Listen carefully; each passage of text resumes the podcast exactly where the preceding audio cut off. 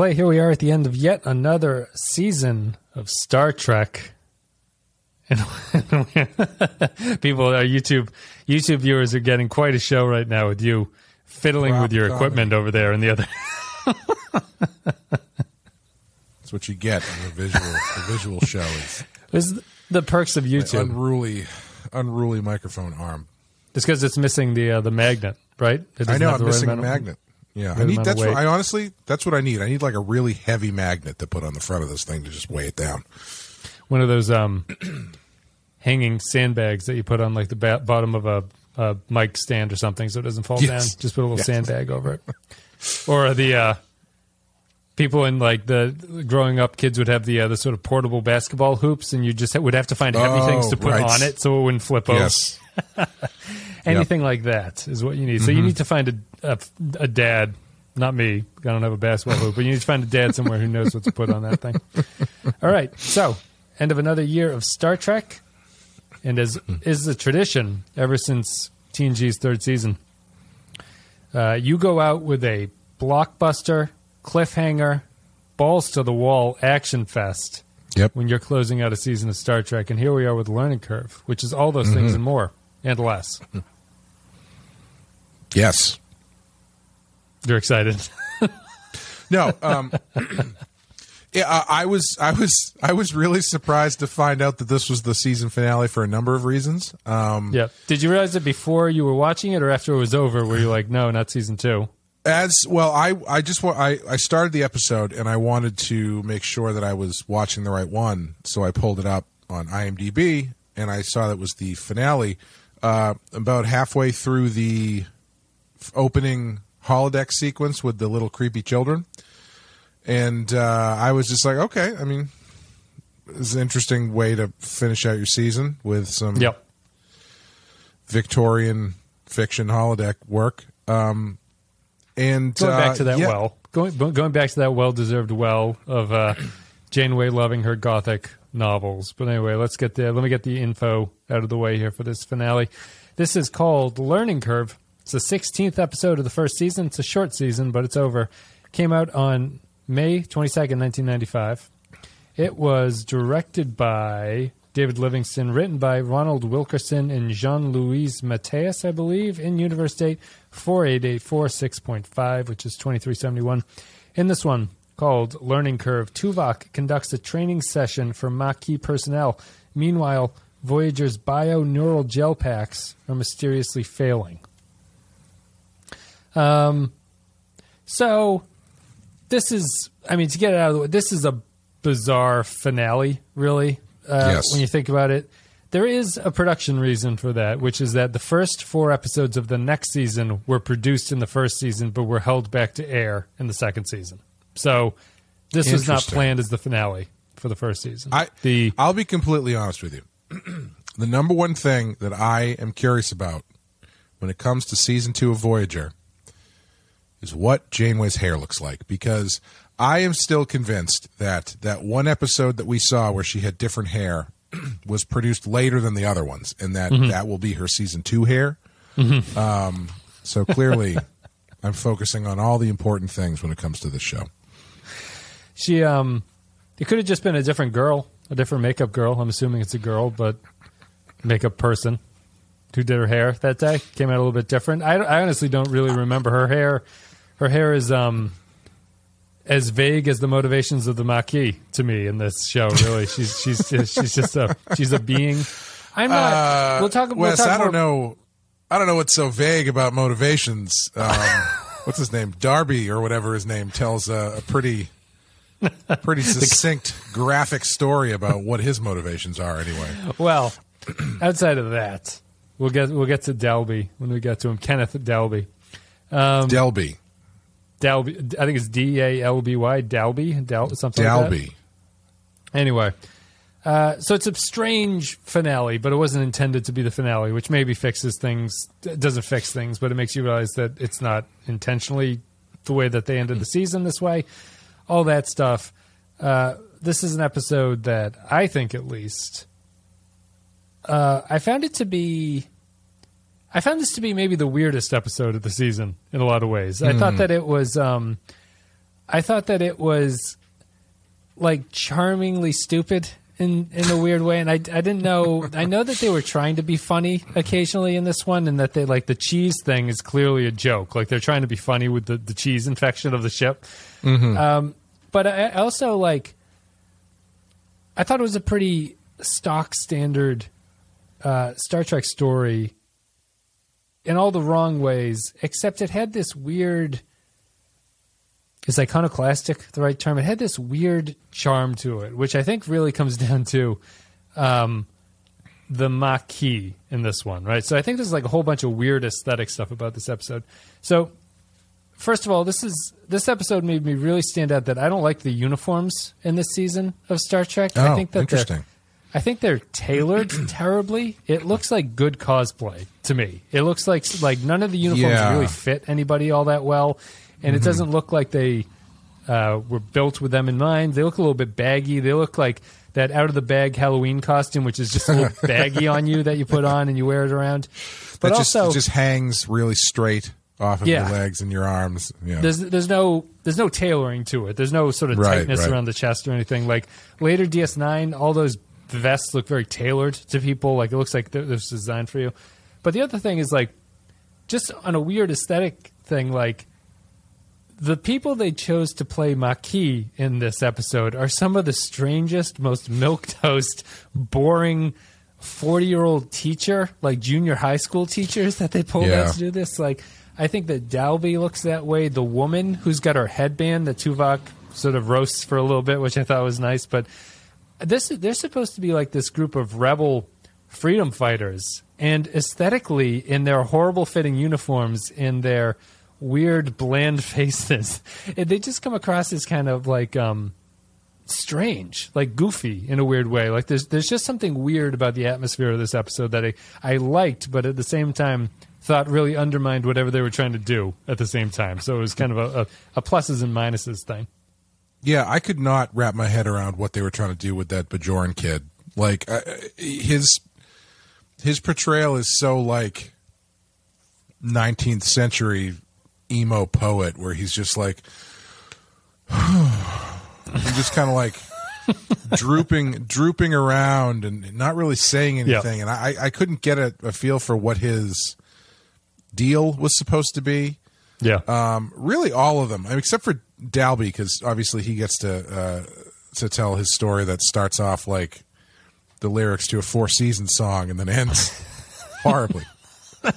um, Ends like a very but- bad night. Bad night at the Four Seasons. Yeah. Yeah. Oh, oh, what a night indeed. Uh, I, I, yeah, it was a weird group because, like, I wish, I guess, I wish that they had get, had a little bit of uh, time with them before they sent them to training, so you kind of got an in, like an inkling of what their hangups were.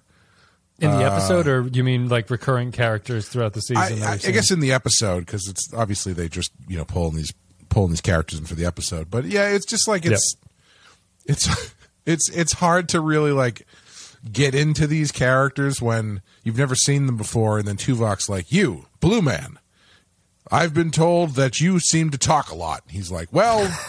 Yes, I do. I mean, I guess I talk a lot, but is that really is that really something to be be taken down a peg? for? It's like it's I don't Yeah. know. It's it, it's um Do you remember? it's not exactly a dirty dozen, you know. Do you remember the episode in DS9 Statistical Probabilities, which is the Bashir episode where he meets that misfit, misfit cast of characters who are the like super geniuses, basically? Yes. Um, and they predict the war is going to end badly for Starfleet. They Yes. felt like that group, except that group had a, re- a reason to be sort of misfit toys. Like they were, they were sort of broad characters because they were kind of Yeah. supposed to be like um, one flew over the cuckoo's nest y kind of like they're Yeah. supposed to be unhinged a little bit. These guys aren't mentally um, sort of off the beaten path, or they're not like mentally or like personality unusual, but they're they're ju- they feel like they have that kind of energy, but for no reason whatsoever. Like they they should Yeah. be a little bit more. It, it makes it all the more weird when they have their scene with Chakotay, where Chakotay just goes bad cop like uh, Serpico on him, and you know it's just uh, with Serpico and goes and does that punch thing, and you know that like it, it's it feels just like it's a it's a weird ex- episode of like a bunch of different stuff where the portrayal of the Maquis doesn't align with how serious that Chakotay scene is supposed to be, which is that he is Yeah. go, reverting to his like pre Starfleet Maquis ways, where he's going to deal with um, not the Starfleet way, it's the Maquis way or whatever, and it's punching people and acting vaguely Klingonish. It's just none of it meshes. You know, it's like Yeah. funny, it's not funny, it's silly, it's not silly, it's punchy, it's not punchy, it's all that stuff. Yeah, um, I, I almost kind of wish. I mean, I found it strange because you, you meet Dalby, and he has a very um, uh, he he blows he blows up at Tuvok like someone at someone at Target got told that to put to put the dress back because it wasn't on sale or something. He's so chipper when Tuvok approaches him too. He's Uh, yeah. like, "Yeah, I fixed the gel pack. It was, it was good stuff." Yeah, and then and then and then he's like, "I'm sorry, sir, those coupons don't work on on these items," and he just loses his shit.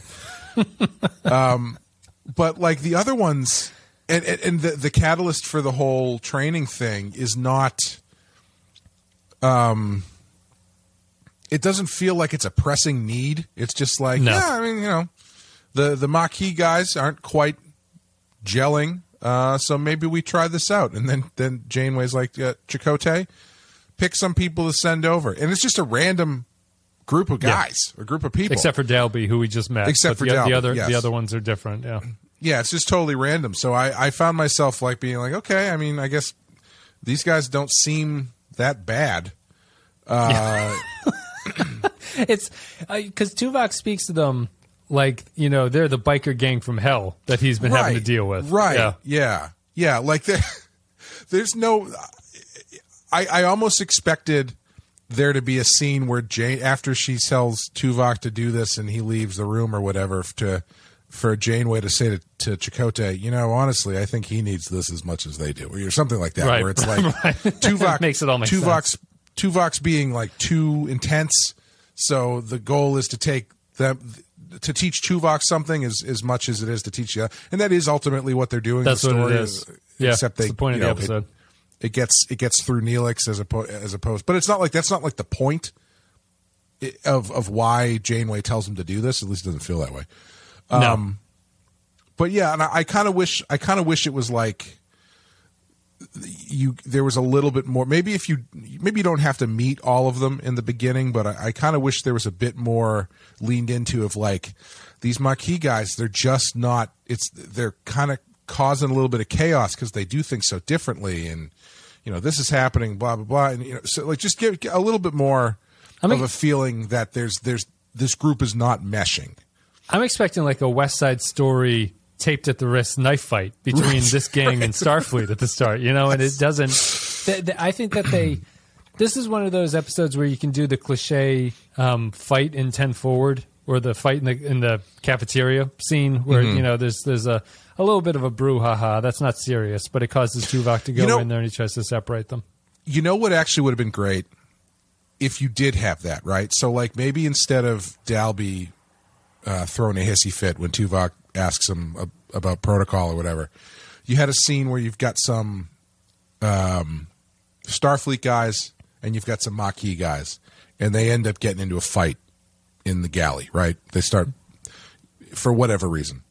And so then they get reprimanded. And basically from that point on you do it like star trek breakfast club where you've got a, a group of a group of starfleet guys and a group of maquis guys like four or five of them who have to force to work together that kind of thing which Not is in the I- brig, not not like detention or anything. They're just they're in the brig no, it's it's, it's essentially essentially the same story, except you've got like a, a meshing of the two groups instead of just Tuvok and just the Maquis.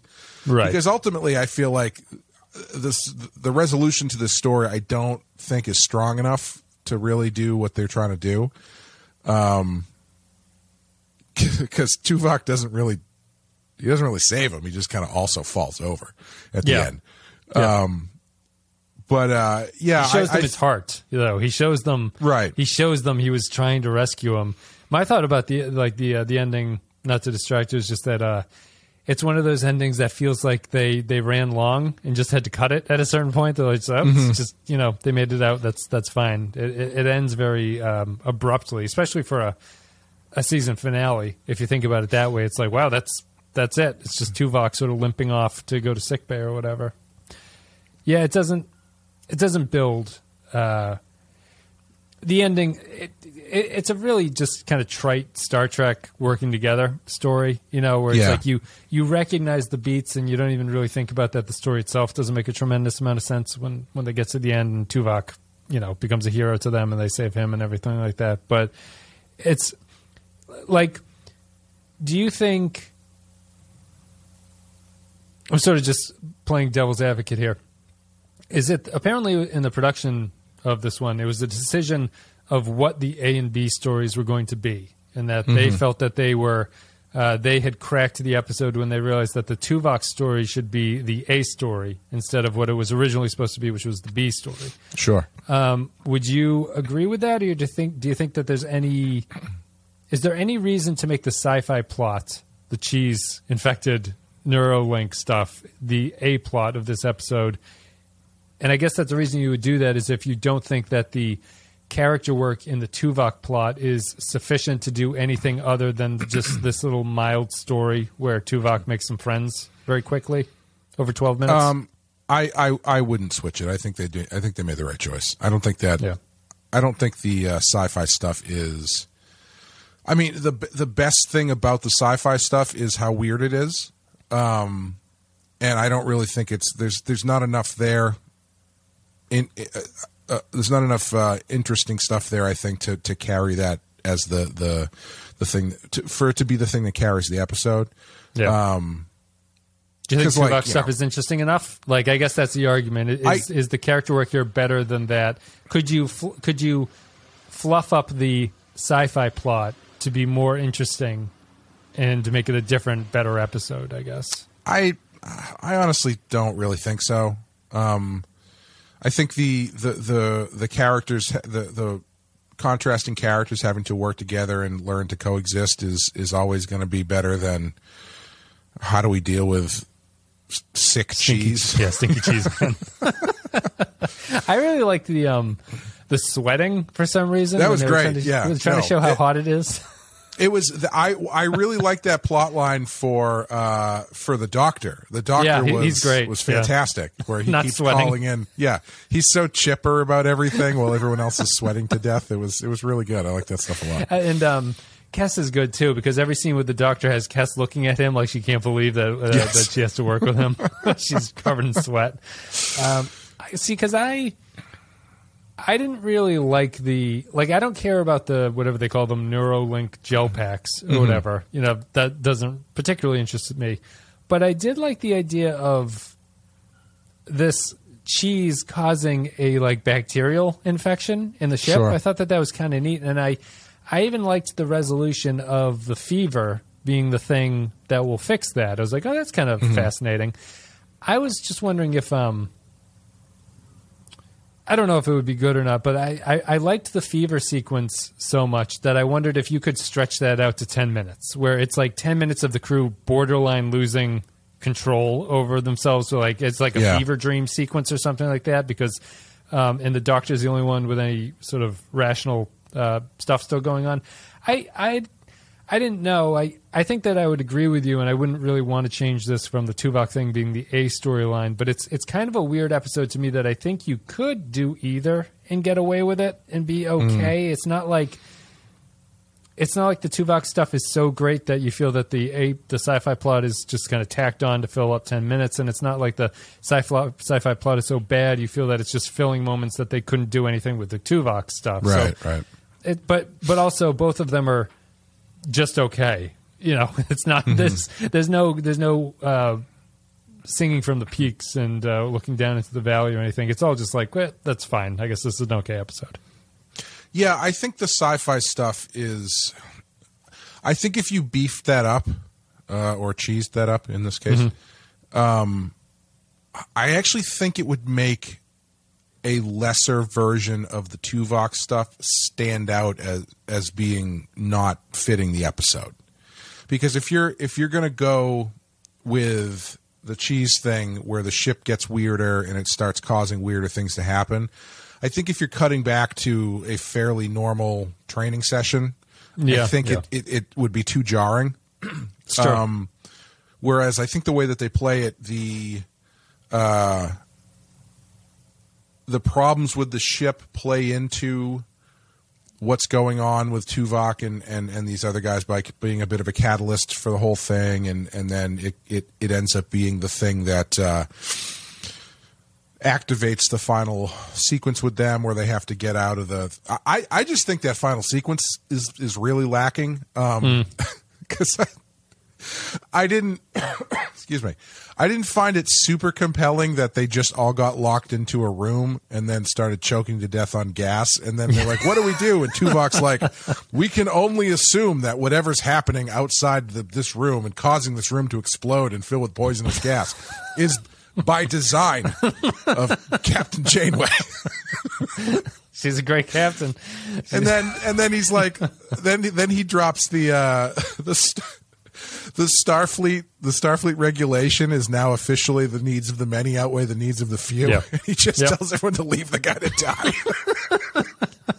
which obviously he doesn't but it's just it was a weird it didn't have the that whole sequence didn't have the pulling together aspect that i hoped it would Sure. um, like I think I think another version of that of of that end sequence is um that like they are uh, they start heating up the ship and it gets to the point where the bridge crew all pass out and they can't handle something. So then the other guys have to band together to, to, to finish the job or something something like that you know? I where mean- they actually have to work together instead of it just being like kind of deceptive on Tuvok's part. It's interesting because it kind of thematically matches where you could align the two stories, which is that the fever of the ship cures the ship. Mm-hmm. And you could com- thematically tie it into this group of Maquis and Tuvok reach their boiling point, and then that fixes things. You know, so like you can, there's like this heating up of both storylines that then result in fixing the problem. Mm-hmm. And I think that the the fever stuff in the sci-fi plot works because it's kind of interesting, but the resolution where Tuvok and them get to their heated argument here doesn't work in terms of just like what are they even talking about? Like why why does this why do they respect Tuvok at this point and why does Right. this it, it almost feels like you'd want the stories to dovetail in that the the disagreement of Tuvok and the characters is also what finds the cure for the ship at the same time. It's surprising Right, they didn't tie right. that in that way. Yeah, yeah, I think that's what I'm talking about. Where I, I think they weren't tied together in a meaningful way that I feel like is the the way that they usually do these types of stories. Um, yeah, and it's just the I and it, it was the, the scene after they pull Tuvok and the Bajoran kid out, and they have that like '80s sitcom moment where they're like. Don't ever do that again. And he's like, "Trust He me, looks- I won't." looks up at him. boop, boop, boop, and then they're like freeze frame it. Uh, that was a little bit strange, and it didn't it didn't really feel that genuine to me. Um, so yeah, I think I think there's a I think there's a good story in there, but I don't think I, I like not. That being said, I actually enjoyed this episode. I thought it was I thought it was fun. Um, I liked the doctor stuff. I liked uh, the cheese stuff. I liked the the fever sequence yeah, there was just something missing for me with the Tuvok plot. Ultimately, like it wasn't, it it wasn't fun enough. Yeah. Like the the the there was no kind of back and the back and forth sparring. I didn't find that engaging. Uh, it just kind of seemed like Tuvok being a dickhead the whole time. Well, Tuvok lacks. So th- it, it, it, there's kind of an interesting distinction that happens here, which is that uh, Spock, Tuvok, and Data are all supposed to be the same kind of character in, in these shows, right? But Data works better in these kinds of storylines for some reason because Tuvok is not as naive as Data is, where Right, right. Data running into a group of misfits confuses Data because he can't really think about what this means. Yeah. Tuvok is in this unfortunate position where they can't fool him but there's nowhere left to go for the comedy to come out at that point unless there's something like more broad going into it. Like it, it's not the serious stakes here of Starfleet versus Maquis uh, protocol or non-protocol. There's more of like a um, a lightheartedness to it. And I don't think that happens here. So all you get is what you're saying, which is that Tuvok's kind of a dick because he sees through their bullshit. So he has to be to be able to get around it.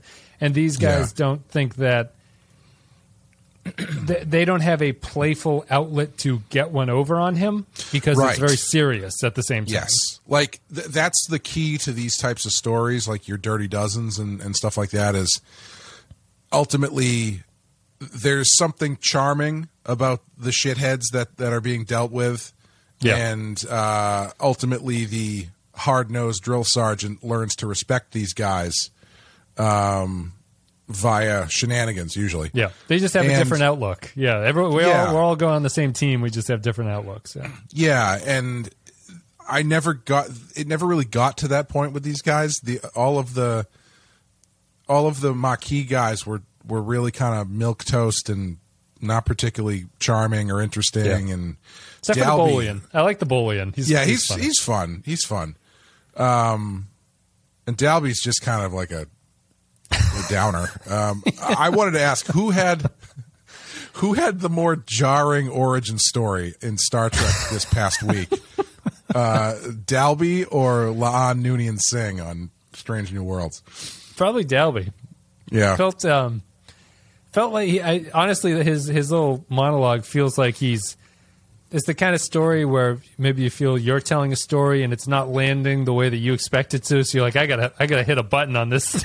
I'll Yeah. bring up Cardassian rape gangs, and everyone goes, Whoa. it was so it was so weird because it starts off like a like a like a love song or something. It's like uh, just a small town girl living in a lonely world. Took the midnight train going anywhere, and then she was raped and killed by Cardassians. Jesus Christ. He took a half measure when he should have gone all the way. Is what he's trying Yeah. to tell Tuvok.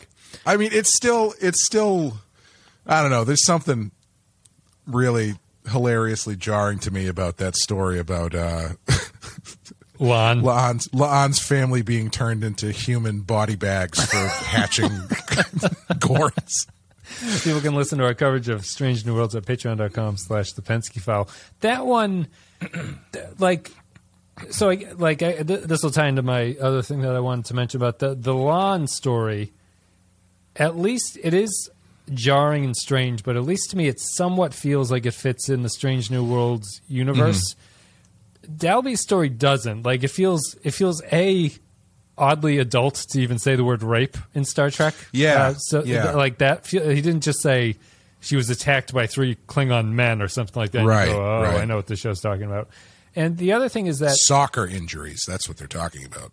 is there is it possible like i also in this episode think that i see what the producers of modern star trek look at and go we can never do that never do that no matter what we do don't do that and that scene is when tuvok and them are running through the ship doing their exercise thing Mm-hmm. modern Sta- star trek is very conscious to not be so uncool as those sequences are Yes. but those sequences is, are they're pretty charming but they look terrible yeah. They, they just look terrible. They don't they don't look good in any sense. The set isn't designed to do that. The characters look ridiculous in their outfits and they're they're wearing Air Jordans, which is a funny touch. And they're wearing backpacks. It doesn't it doesn't work whatsoever. But I I've never been more aware of the difference between the older Star Trek stuff and the newer stuff, which is that even when Discovery does its um, Tilly and Burnham are running through the ship for exercise, it doesn't feel like this. Right, for, for, right. bet- for better, in my opinion, but it doesn't feel like this stuff. Yeah. Well, I think this is supposed to come off as kind of goofy. It is. Um, yeah. It's But you have definitely to- supposed to have.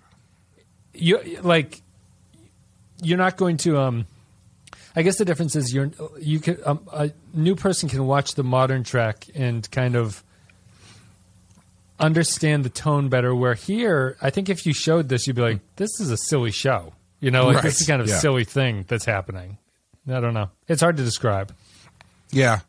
Yeah. I.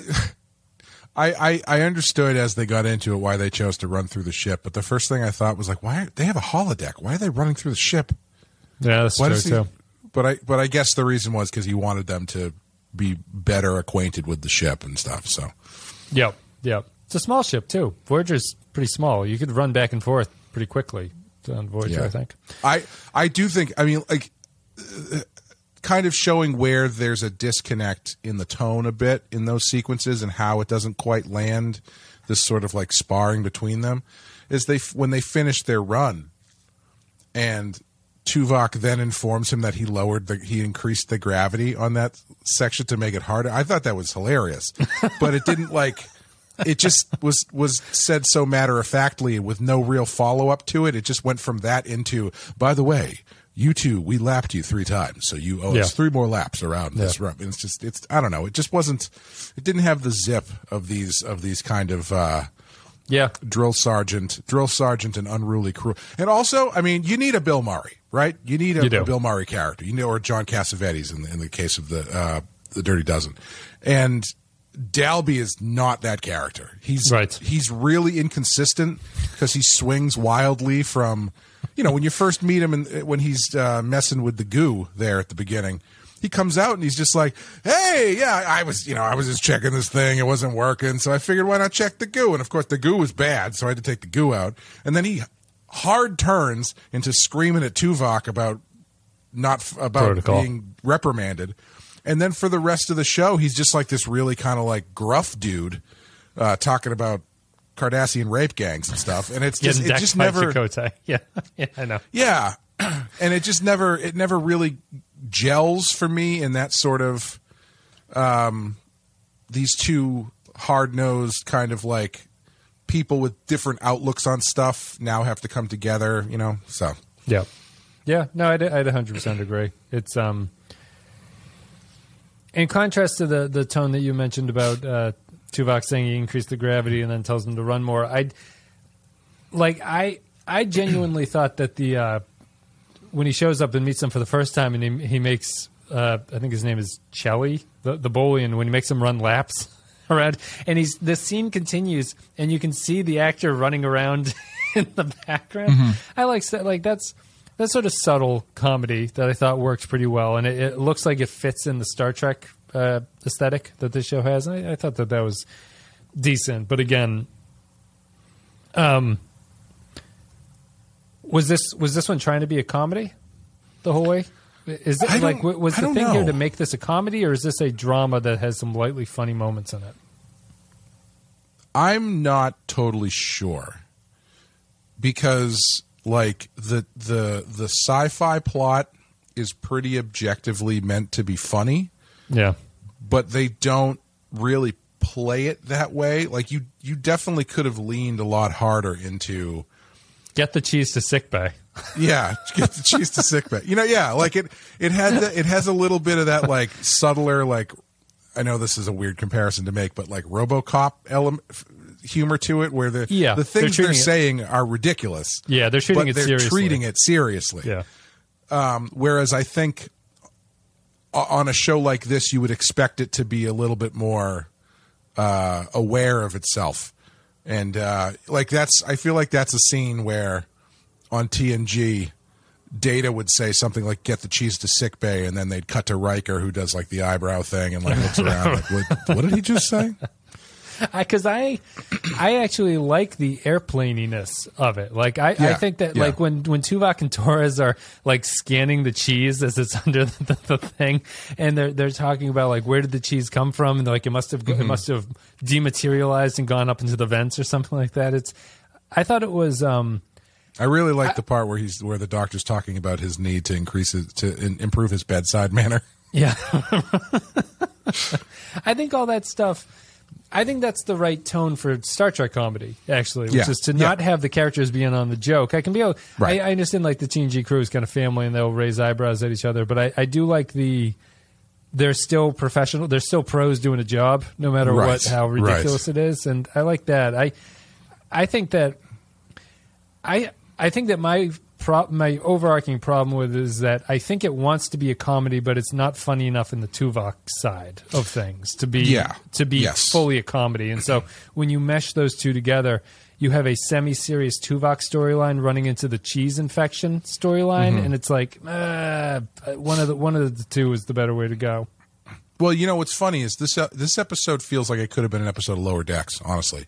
yeah. because I feel like it has that sort. Like uh, imagine, imagine the the Maquis are uh, Boimler, Mariner, and the other two, and instead of Tuvok, it's the uh, the what's his, what the fuck is his name? Um, Uh, the first officer. the, the security chief, Oh, the Shaxs, security. right? Har- yeah, Shaxs. Yeah, so it's Shaxs running that stuff, and then you've got this other plot where it's it's about space cheese and stuff. Like that feels like Yeah. that feels like a, does, a lower yeah. decks plot. I but here it's- brings it's back just- the, the cheese.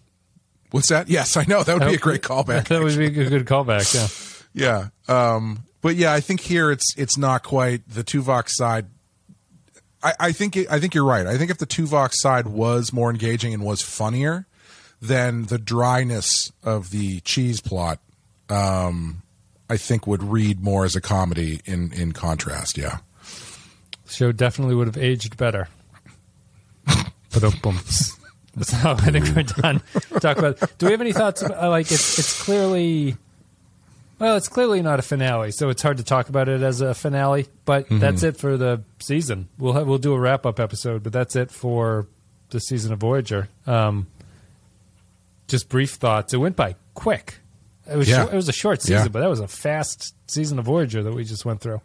Yeah, I, I um, I, I mean, I, I, I hesitate to say. I mean, I, obviously it's shorter, but I was going to say Enterprise never felt like it moved this quickly, and I was going to say I thought it was because we were doing other stuff while we were doing, but we were being we've been doing other stuff the entire run of Voyager so far, and still feels Yeah. quick. Last season of Enterprise is probably equal or close to the number of episodes that are in this one. Mm-hmm. I think I remember saying that the last episode of Enterprise felt fast, but the last en- season of Enterprise also just had like five stories in it. That's All- right, You know? yeah. like, so it Yeah. felt short. Anyway, I will have a wrap up. We'll do all that stuff. So let's get to our final thoughts and the patron thoughts and everything about Learning Curve. If you guys enjoyed the content today, you can go to patreon.com slash the Pensky File. Support the show there at patreon.com slash the Pensky File. It's the best way to support the show. You get extra stuff. We've been covering Star Trek Picard Season 2. We're covering Strange New Worlds Season 1. Clay and Amanda have the second string of Stephen King going on. There's occasionally badass stuff. Whole bunches and oodles of stuff. There's a hundred plus podcasts over there that you can get access to for five dollars, and some of them for three dollars. But the five dollar tier is where you want to be if you want everything that's coming out these months. So, as always, we give a special thank you to our captain tier supporters, who are our top tier supporters. They include Ben Douglas, Tark Latif, Andrew Cholak, Joint Mango, Christian Pouch, Kyle Barrett, Mike Burnett, Matthew Ross, Michael Pond, Matt Cutler, Nick Sergey, Grim Sando, Sean, Bradley, Brandon Hells, Bradley Killens, Vault 13 Hero, Dwayne Hackett, Kevin Reyes, Jordan Cooper, Russell O, Stephen Min, Darth Moss, HH28, Derek Sajak, Paul Orozco, Jacob123, Patrick Siva, Dave Davies, Point Extra G, Barry Walsh, Jimmy Crow, Captain Brazen, Eric Sanchuan, Jakey's Gamer, William Scheisler, Nick Rat, Rayhan Jaffer, Grapple John Zorn, Zane Majors, Olivia Pardua, Tom Hickey, Jose Hunters, EWNF Remixes, Captain McMunchausen, James McLennan, Tommy Tango, Jonas Tuvix Must Die, Diz Brother, Admiral Nakamura, Clef, Ed Mark Starr, Chris McLaughlin, Royo, Jeremy Boudron, J-Man, Alec DeWolf, The Undiscovered Mugato, Robbie Duffield, Will Clay, Atanga Udom, Artorius, Zalen Maru, and Jaron Hatch. Thanks, everybody, for supporting the show. We appreciate it. Now we'll go to Patreon comments. The last one of the season for Learning Curve. If you're a patron at the $5 and up level, you get to leave co- thoughts about the upcoming episodes. We read them. Norman Buckwald says, let me move this over so I can look more directly at the camera. Norman says, Learning Curve. Oh, remember that about a third of the ship is Maquis crew? This episode attempts to explore this with Tuvok being their Starfleet trainer to this small group of misfits. The problem? I don't like these characters, and I like even less how Tuvok is treating them. It's almost like he's encouraging them to want to leave the ship or rebel. Otherwise, meh for an episode that should have had much more promise. 1.5 cheeses out of 5 to sick bay immediately. I uh, I did find I had the same thought that they did after the first scene, tra- training scene, where after they just walked out, I was thinking, what really is there to force them to do this? Like, it's not like Right, they're not yeah. part of Starfleet, you know. They're Yep. what are they going to do? Put them in the brig for seventy years? Like like the- Chakotay. the- Chakotay has Yeah, to punch that's him. why you have to have that Chako- Chakotay scene. Yeah. I just I that Chakotay scene was. I mean, one of the bigger things is that I think a few of the patrons are going to mention it too. It's like I understand ending the season on the Starfleet and Maquis conflict storyline, but boy, did they fuck it up by not having Chakotay be a man stuck between two worlds where he has to Oh, like totally. Yeah. enthor- enforce things and like operate like this because the the punch only really doesn't work because it's so antithetical to how Chakotay has been portrayed through the season Right. so far, which is that Right. he's Yeah. um, he's inferior to Janeway and just sort of is her right hand man for most of the part. But if if he was played more as he's trying to hold these two different factions off of each other while he's got his own political machinations going on and he doesn't want to be implicated in Maquis stuff, then it makes sense and it works. And he's like, listen, you just have to go through this. That's the way it is. Yeah. I kind of when he punched him and he's and he's like, "Isn't that also how the Maquis do things?" In my head, I was like, "I've never seen that ever by Maquis guys." I was kind of hoping Dalby would be like, "No, we've never done that before," and then Chakotay would be like, "Yeah, see, there's new rules all around, and you better get used to it." so go back to go back to work. We don't write down our rules. It's an oral tradition. That's just what we say. More of a guidelines, a list of guidelines than any hard rules. It's more of a culture, more of a culture than a strict rule set, is what I would argue. I James, consider the Maquis more of like a flash mob more than anything else. James McLennan says, I think people are harsh on this one. It's not great, but it's okay. I at least give the episode credit for revisiting the premise of Starfleet versus Maquis that the show forgot about after two episodes. Tuvok's very aggressive with the Maquis crew members, which would work better if there was a purpose other than, well, he's just a Vulcan. The ending is trite and predictable, but ultimately it's a serviceable episode that wouldn't be as strongly disliked if it was not the finale. I stand by my statement that Eye of the Needle should have been the finale. Three infected gel packs out of five. Is this one generally disliked? I think so. Yeah.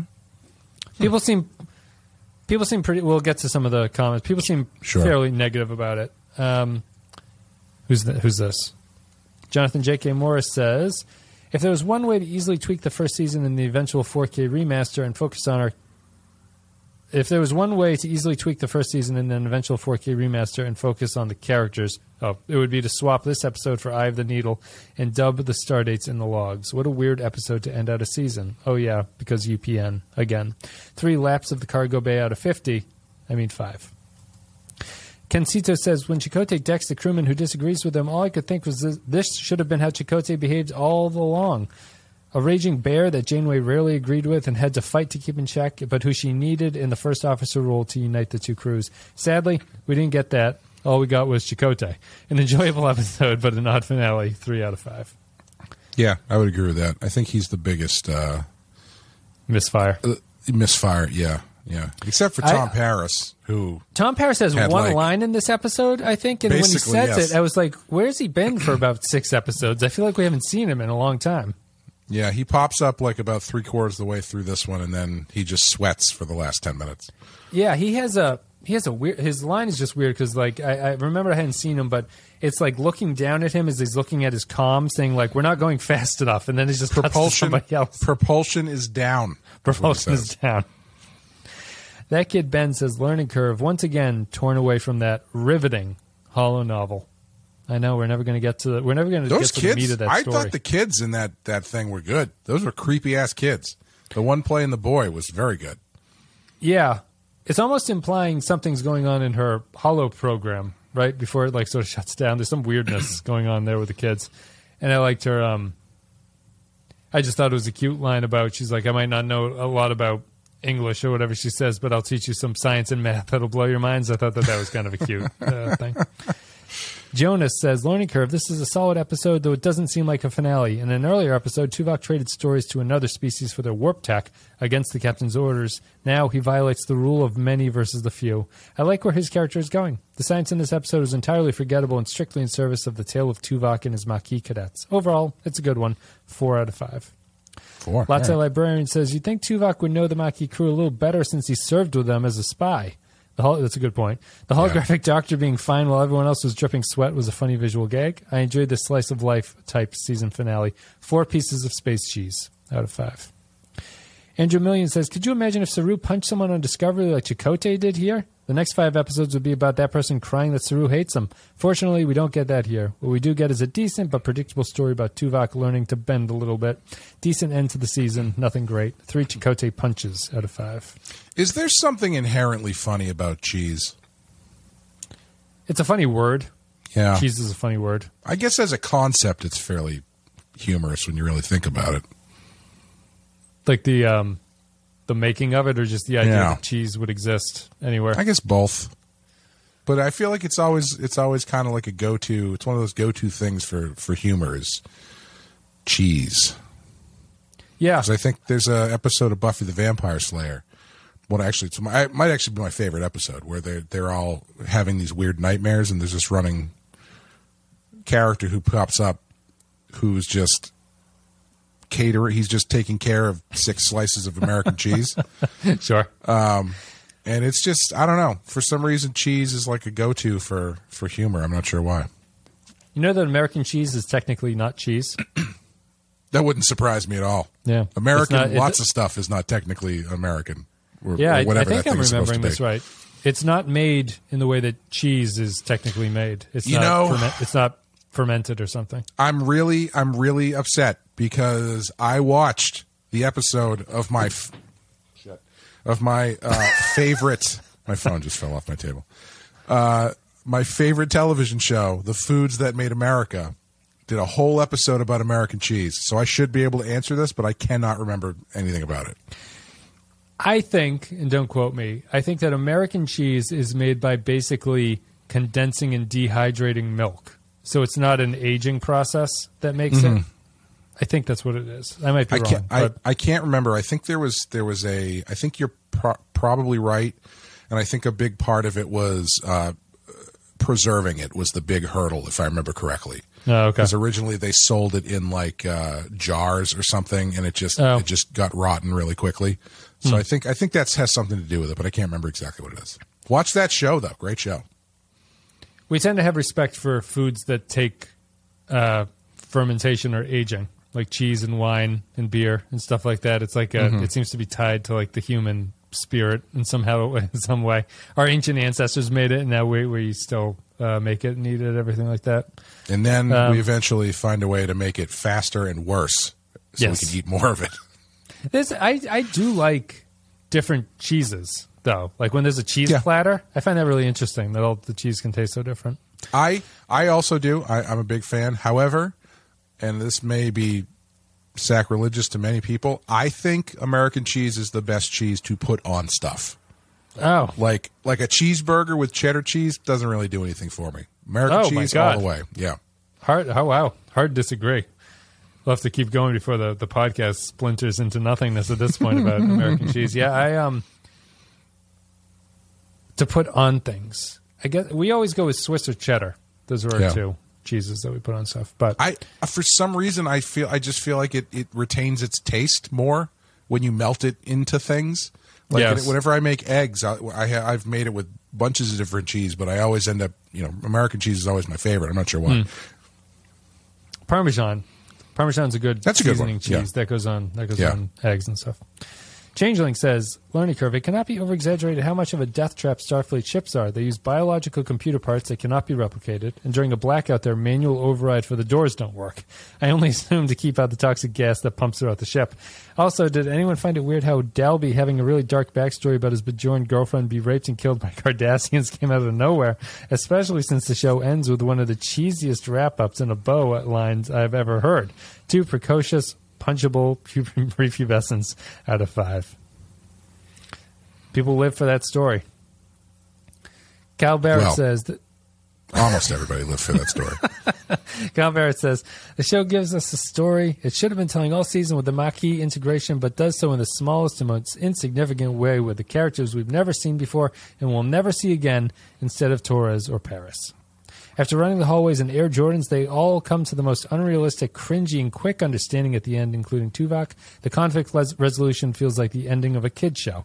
I wish the Maquis pushback had made Janeway reconsider her opinion, reconsider her opinion, and allow for more relaxed rules going forward, like letting everyone wear mementos of home that aren't regulation. Because if not, what is the point of the whole setup of this series? the only thing stopping the episode being a total disaster is the greatest line in Star Trek history: "Get the cheese to sick bay." Two Cardassian gang rapes out of five. There's um I mean this season alone has had two good ones, which is get the cheese to sick bay and there's coffee, Coffee. in that nebula. Yeah, big big foodie, uh, big foodie favorite of Star Trek fans. Yeah, I uh, Khaled said something there. I just quickly. It is weird that the Maquis aren't main characters in this. yeah. Like uh, they've obviously gone past that point, but it would make more sense if it was those two. It is it's still it's a very strange thing to me that, that they set up the season and the show so um s- specifically. Yeah. And then they just really kind of dropped that stuff to the side and didn't really do anything with it. I think we'll have a big conversation about that at the season wrap up because I do have thoughts about this at this point, whether or not like whether or not it's an even a sustainable idea is my problem. But yeah, we'll, we'll see. Point says there's coffee in that nebula versus take that cheese to sick bay. It took a whole go. season to start dealing with the Maquis crew members. It didn't take much for them to fall in line, and Janeway's crappy holodeck program is even crappier with a kid that's eight going on forty. That boy ain't right. I He's a famous kid actor, I think. I've seen that kid. Oh, is he really? A billion, okay. I think I've seen him in a billion things, or he just looks like every other actor. My favorite part about that sequence was how frustrated she was when it started to break. Yeah. As though it's like she's like, God damn it, why can't I just be this governess for a while? She's got to de stress. We'll talk about Janeway in the wrap up, too. Quick power rankings teaser for the wrap up. Where's Janeway on your captain's power rankings tier? uh, out of just the captains? Yeah, just the captains. Uh, We can include Pike, too, if that if that's helpful. Current- current Pike? Captain now. Uh, does Picard does does Picard's average get brought down by the last two seasons of shows? That's up, he's that's been- up to you. That's up to you how heavily that impacts. No, I you. wouldn't. I wouldn't do that to him. Um, geez, I don't know because I, I I do like Janeway, but Is she right in the middle of the pack, or is she I think she's- the bottom? I think she's probably just outside the middle because I mean, Kirk, Kirk, and Picard and, and Sisko are pretty undeniable, Yeah, and then I feel like she's probably next after that, and then Sisko, and then Archer. Pro- uh, sorry, um, Pike, and then Archer probably. yeah. For me, she's ahead of Archer. Um, She she has a tough thing in that we've only seen 15 episodes of her to this point, so there's there's less to go on. Um, I would have her somewhat towards the bottom there. Like I think Pike is actually a better. Mount's Pike is a, a more interesting character than she is at this point. Um, I don't dislike her, but I feel that they have not really defined her well at this point. Where after one Yeah. season, I think you get, I think you get the other captains after a season. I She likes science. That's her thing. Yeah, I I kind of wish. I think there's like she's only a couple clicks away from being well defined because like as when I when I see her, what I'm seeing is someone who's a little bit out of their depth, who's capable as a commander and capable as a captain, but is ultimately either new at it or hasn't quite figured it all out yet because she is more of a, a science officer who is maybe not totally used to the position that she's in. Yeah. But they don't really lean into that and they don't really play her that way. Um, and I and I don't think that she needs to be less uh, intimidating or less believable than any of the other guys to do that. But um, I I do I have enjoyed when they do let her be vulnerable. I think those scenes have been very good, and I do like that with her as a captain because I I feel like she gets uh, she gets more of that quicker than I think some of the other captains have. Like I don't remember, I don't know if I don't remember specifically, so please correct me if I'm wrong, but I don't really remember them doing that with Picard too much early on, like getting scenes where you're really kind of getting uh, a look into her his personal thoughts on the situation. He's a little bit more aloof. Yeah. Um, and with Kirk, Kirk always kind of had Spock and McCoy to kind of play those roles for him, so he didn't have to necessarily project that stuff.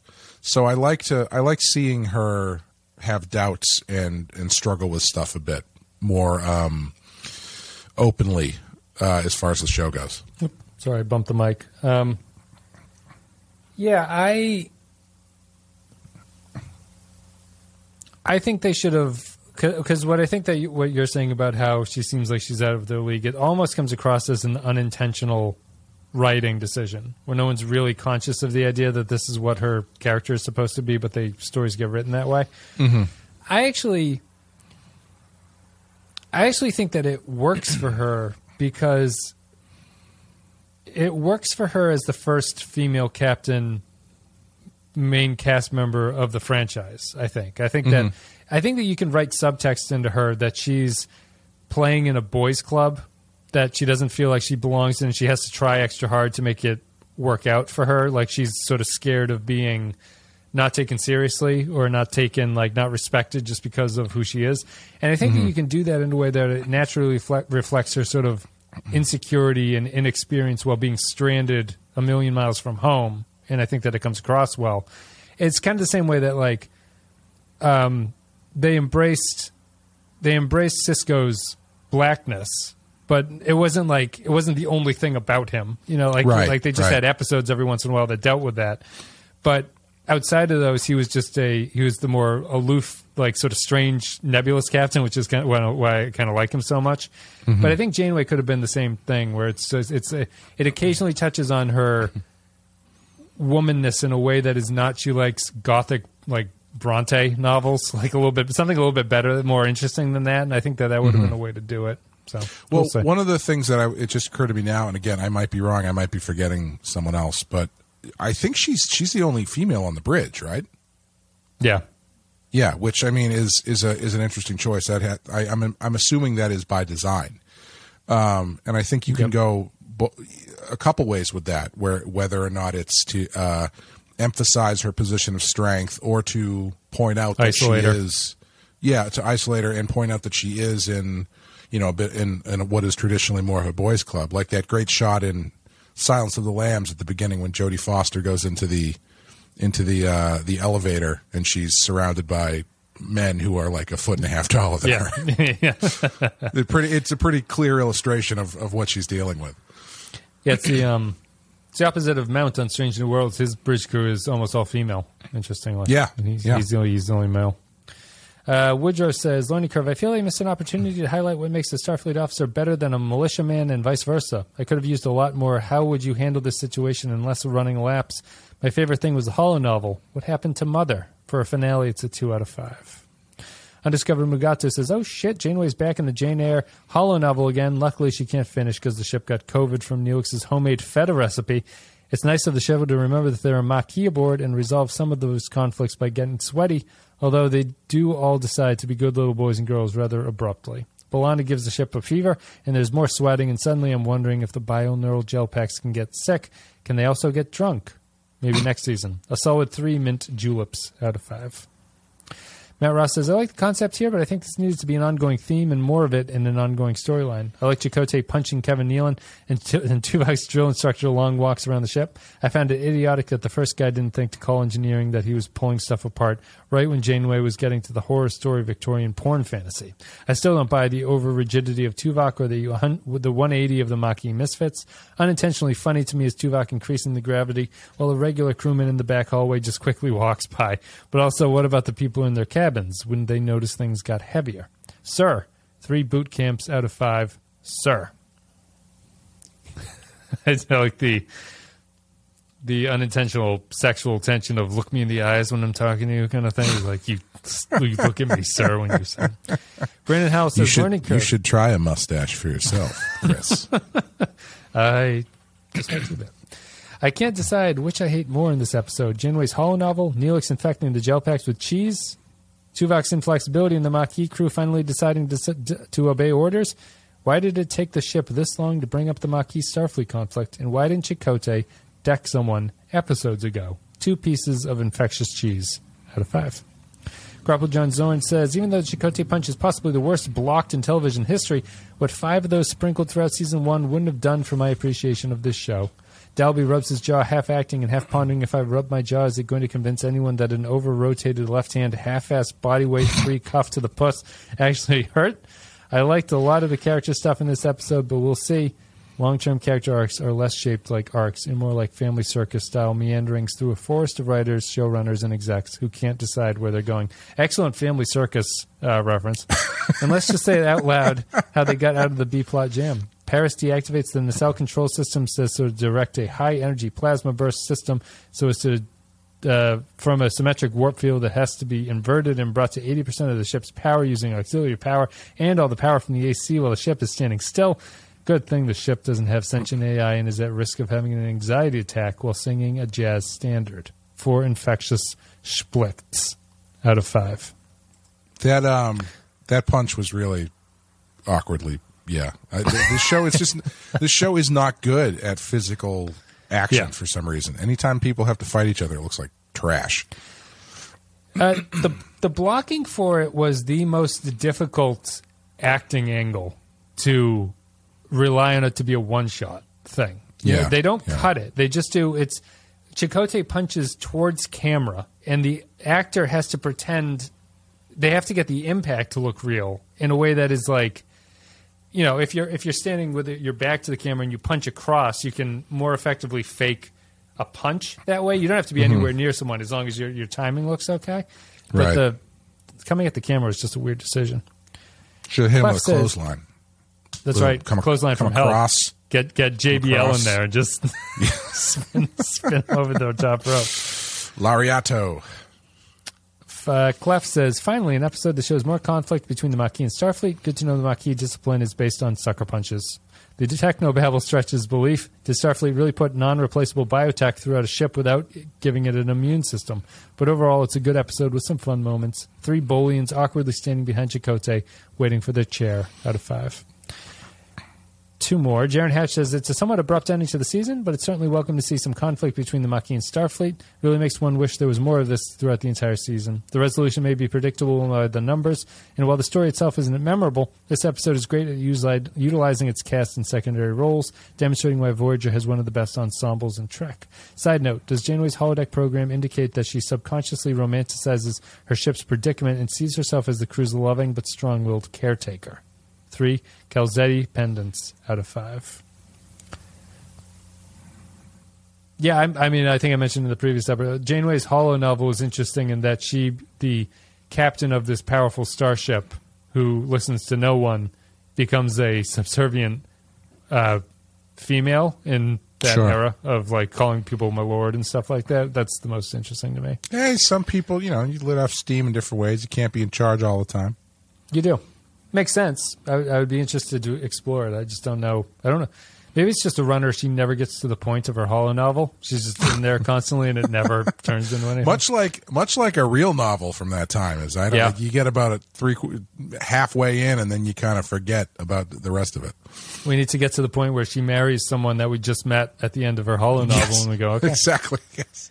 Royo says, unfortunately, this is where the stupid starts showing up on Voyager. Janeway wants the Maquis to feel like members of the team, so Tuvok thinks it's a good idea to go all Captain Sobel on their asses, Band of Brother reference, making them feel like press ganged conscripts. When Dalby complains these punishments feel like punishments, Torres jumps to the idiotic conclusion that he's just afraid he can't make it through boot camp. It turns out the Voyager, a ship designed for long range science missions, deep space science missions, can't handle deep space missions due to these gel packs requiring the ship to stick close to the Federation for resupply.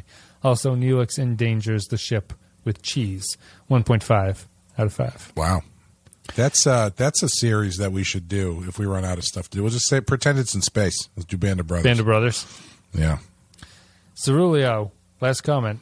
I really wish this tension between Starfleet and the Maquis would have been ongoing during the entire season. It makes no sense that they included the Maquis to recreate some of DS9's factional tension, only to do nothing with it. While I find Neelix to be an annoying character, the older I've gotten, the more I realize that sometimes people are just annoying. So I've grown to appreciate Ethan Phillips' portrayal. I really like the episode where Neelix and Tuvok uh, interact because they're perfect foils for each other, and I enjoy the tone in which Neelix tells Tuvok that he's being inflexible. As for the Gelpack story, it seems like quite a design flaw. The Voyager wasn't designed with tried and true isolinear backups for this new tech that the primary systems depend on. Three laps around the cargo bay out of five. Thanks, everybody. Thank you for supporting the show. Thanks for leaving your comments about Learning Curve, the season finale of the first season of Star Trek Voyager. Clay, on a scale of 1 to 5, what are you going to give Learning Curve? I'll give it a three. I liked it. You know, it Okay. didn't blow me away. It had it had a lot of stuff in it I enjoyed. Um, I I've just been really surprised by this season and how much I've enjoyed it just across the board. Like I haven't, I don't really think there's one that I thought was a stinker. I've just, uh, at least not in the not in the same way that Enterprise consistently Yeah. felt. Uh, like like I, I think there's there's there feels like there's less of a formula to this show so far. It does. Yeah. Whereas Enterprise kind of has that formulaic element to it, where it's like, all right, now this is the part. where Right from fight. the start. Yeah, Yeah. it's Enterprise never never developed past it. it. It started with it and it went four seasons with it. Yeah, this one- this one I feel like all that story. Well, except for at the beginning where they they ran into like four temporal anomaly nebulas in like three episodes or something. Yes. Yeah. They do like the aside from that, this one. yeah. Aside from that, I feel like they've they've kept things fairly novel and done kind of different things every episode, and most of it's been interesting. And there's just there's just a certain um,